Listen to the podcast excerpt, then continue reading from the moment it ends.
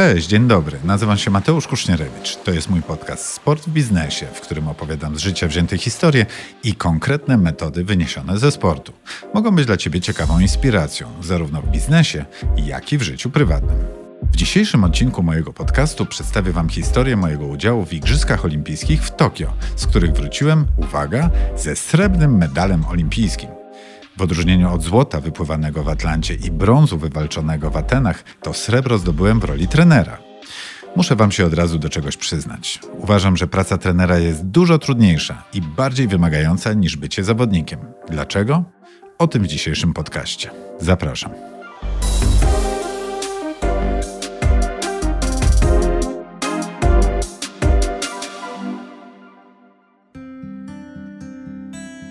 Nie planowałem zostać trenerem.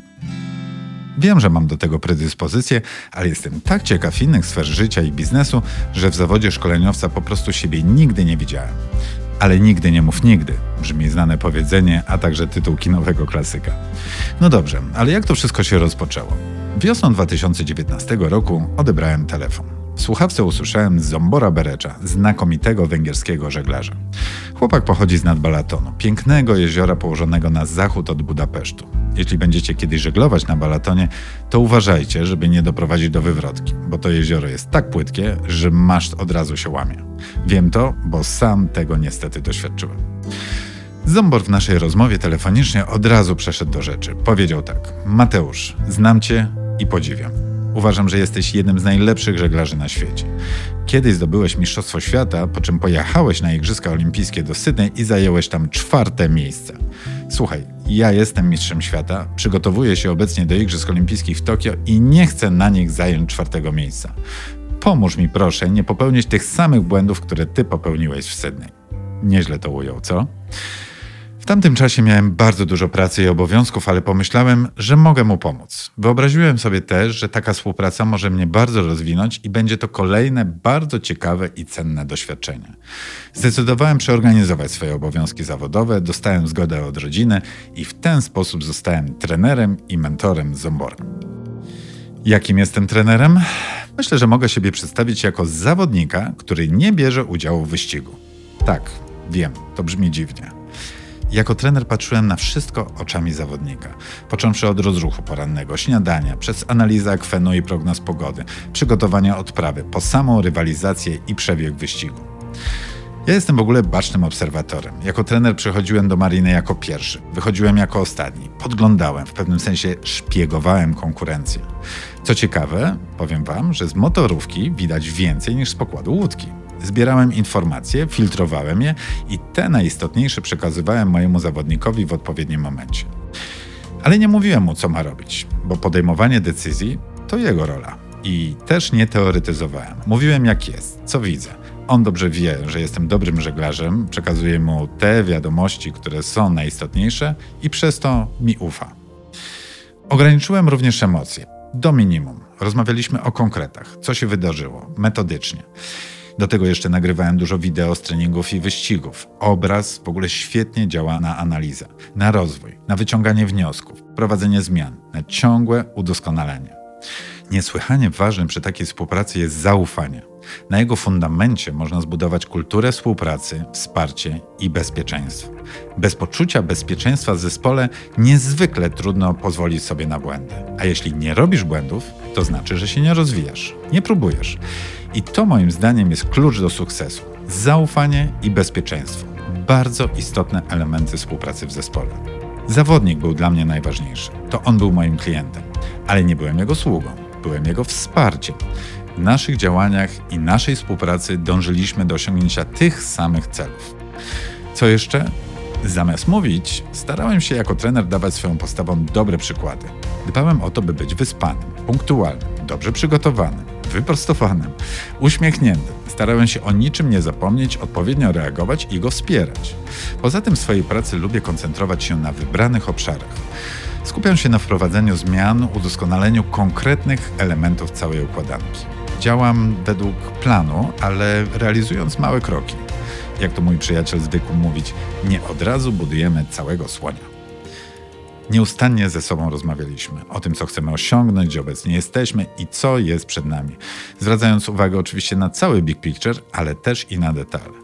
I mam w związku z tym ciekawą obserwację. Kiedy pracujesz nad detalami, to zapominasz o presji. Walcząc o tak wysoką stawkę jak medal olimpijski, będąc pod ciągłym wpływem zewnętrznej i wewnętrznej presji, to była jedna z kluczowych metod, która pomogła Zomborowi, ale również i mi, obniżyć poziom napięcia i stresu. Zambor miał też fajne podejście do całego projektu i tej kampanii olimpijskiej. Często powtarzał, że nawet jak nie wygramy, to przynajmniej dużo się nauczymy. I takie podejście też wpłynęło na obniżenie presji. Uruchomiło pozytywne myślenie i większą chęć współpracy. Myślę, że wszystkie te działania oraz sposób podejścia przełożyły się na świetną atmosferę oraz sukces w postaci medalu olimpijskiego. Po powrocie z Tokio była radość i celebracja sukcesu. Zombor jest na Węgrzech gwiazdą sportu, na miano której na pewno zasłużył. Spotkaliśmy się niedawno, żeby powspominać te wspaniałe chwile, ale również by przeanalizować, co się wydarzyło, co wpłynęło na sukces, co moglibyśmy w przyszłości usprawnić. Ta rozmowa pozwoliła nam wyciągnąć bardzo ciekawe i cenne wnioski. Chcę Wam teraz przedstawić trzy kluczowe czynniki, które moim zdaniem wpłynęły na ten sukces. Po pierwsze, to, że ja dostosowałem się do zombiego, a nie on do mnie. Posiadam oczywiście własne przyzwyczajenia, styl pracy, dzienną rutynę. Uważam je wszystkie za sprawdzone i tak naprawdę najlepsze metody, bo przynoszą mi świetne efekty.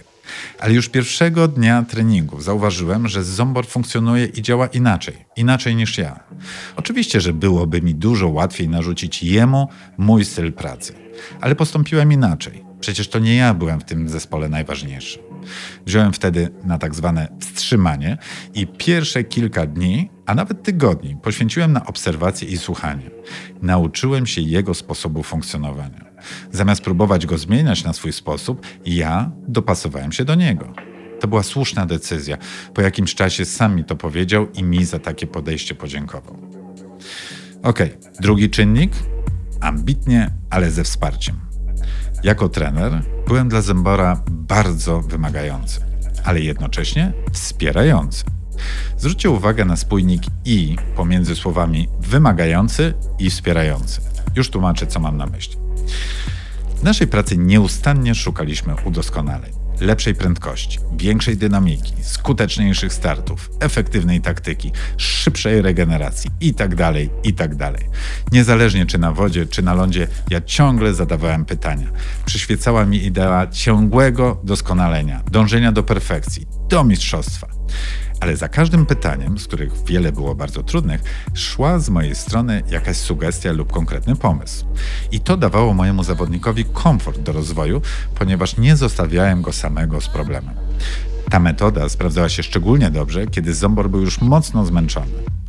Dozowanie wyzwań to kolejna umiejętność, jakiej nauczyłem się przy okazji naszej współpracy. Podnosząc tak wysoko poprzeczkę, przyświecała nam jedna główna zasada: przygotować się do igrzysk w taki sposób, by nawet jak nie będzie wszystko szło po naszej myśli, to Zombor na finiszu regat będzie walczył o medal. No i na koniec trzeci kluczowy czynnik, który wpłynął na sukces Tokio. Miałem zadanie chronienia pleców Zombora. Jak się pewno domyślacie, Igrzyska Olimpijskie to bardzo trudna i zażarta walka z bardzo mocnymi przeciwnikami najlepszymi sportowcami na świecie. W żeglarstwie takie kraje jak Wielka Brytania, Australia, Francja, Stany Zjednoczone czy Hiszpania to na igrzyskach wyglądają jak imperia. Dla takich państw jak Polska czy Węgry, to one są mocarstwami, którym już na starcie należy się medal. Niejednokrotnie byłem świadkiem, jak wykorzystywały swoją siłę i wpływy, by wytrącić przeciwnika z równowagi, przestraszyć, osłabić. Bazując na moim dużym doświadczeniu olimpijskim i pozycji, jaką mam w świecie żeglarskim, ustaliliśmy, że to ja wezmę na siebie odpieranie ewentualnych ataków, dzięki czemu Zombor mógł być spokojny i w pełnej koncentracji skupić się na ściganiu. Odciążyłem mojego podobiecznego nie tylko w tym zadaniu, ale także w wielu innych sytuacjach, o których podczas samych igrzysk nawet nie wiedział. I nie musiał wiedzieć. O to właśnie w tym całym współdziałaniu chodziło. Macie już, mam nadzieję, pewien obraz, jak wyglądała moja rola trenera i mentora podczas przygotowań i samego startu na Igrzyskach Olimpijskich. Tak jak wspomniałem na wstępie, uważam, że praca trenera jest bardzo wymagająca. Wczesne wstawanie, zbieranie informacji, opracowywanie ich, przedstawianie, pilnowanie, ochrona, obserwacje, wsparcie, przekazywanie wiedzy, podsumowania, późne kładzenie się spać. Ale z drugiej strony ta wielka satysfakcja z sukcesu. Ona jest olbrzymia. W pełni wynagradza cały włożony wysiłek. Do tego dochodzi jeszcze element sukcesji przekazywania swojej wiedzy kolejnej osobie, wychowania swojego następcy. Pamiętam, jak świętej pamięci prezydent Adamowicz w jednej z rozmów, jakie co miesiąc prowadziliśmy w Gdańsku, powiedział mi, że jego wielkim marzeniem jest wychować swojego następcę. Zapadło mi to mocno w pamięci. Przekazywanie swojej wiedzy i doświadczeń drugiej osobie może naprawdę sprawić dużo przyjemności. I właśnie w ten sposób traktuję kampanię olimpijską do Tokio i moje wsparcie, jakiego udzieliłem Zomborowi. Fajnie, że mnie zaprosił do wspólnej podróży. Dzięki niemu mam dzisiaj w kolekcji komplet medali olimpijskich: złoto, srebro i brąz. Czuję, że jestem spełnionym olimpijczykiem.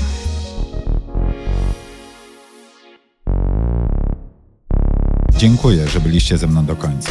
Jeżeli podobał Wam się ten odcinek, nie zapomnijcie mnie zasubskrybować oraz ocenić, zarówno na YouTube, jak również na wszystkich platformach podcastowych. Do usłyszenia w kolejnym odcinku.